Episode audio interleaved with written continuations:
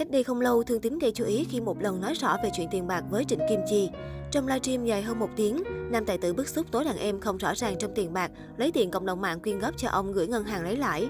Bên cạnh đó, Thương Tín khẳng định chỉ nhận được tổng cộng 130 triệu thay vì 800 triệu như thông tin từ phía Trịnh Kim Chi, tuyên bố mời công an vào cuộc.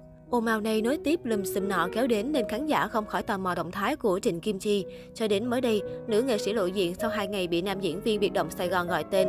Theo đó, Trịnh Kim Chi đăng tải hình ảnh đi làm đẹp, thân sắc vô cùng thoải mái và không nhắc đến lùm xùm bị thương tín tố cáo lạm dụng tài sản. Trước đó, trên trang cá nhân, Trịnh Kim Chi đã tung bằng chứng loạt clip, hình ảnh xa tết trong quá trình kêu gọi cho thương tín để sao kê công khai trước công chúng. Nữ nghệ sĩ cũng cho biết, đây là lần cuối cùng cô nói về ồn ào với đàn anh trên mạng xã hội và sẵn sàng đối chất làm việc với cơ quan chức năng. Liên quan đến livestream của Thương Tín, ngoài Trịnh Kim Chi thì một nhân vật khác cũng được nhắc tới đó là MC Phạm Anh. Được biết vào tháng 2 năm 2021, Thương Tín nhập viện vì đột quỵ. Thông tin này nhanh chóng được MC Phạm Anh chia sẻ trên trang cá nhân và trở thành đề tài được đông đảo khán giả quan tâm. Trước hoàn cảnh khó khăn của Thương Tín ở thời điểm đó, MC Phạm Anh đã đứng ra chia sẻ thông tin về tình hình của nam diễn viên.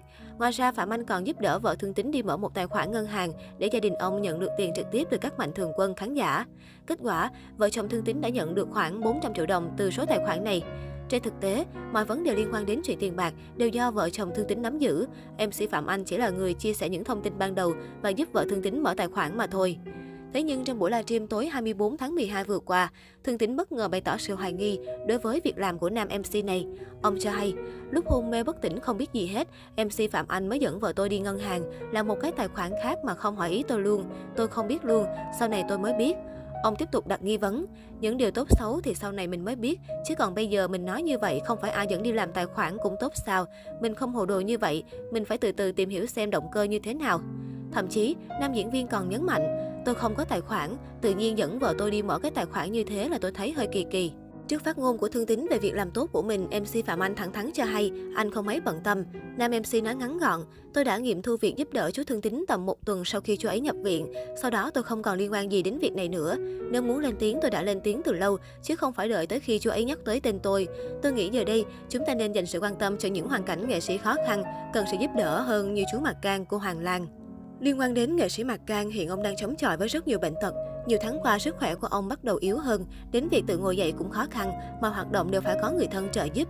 Dù đã bước sang tuổi 76, sức khỏe yếu nhưng nghệ sĩ Mạc Cang vẫn có đam mê cháy bỏng với nghề diễn.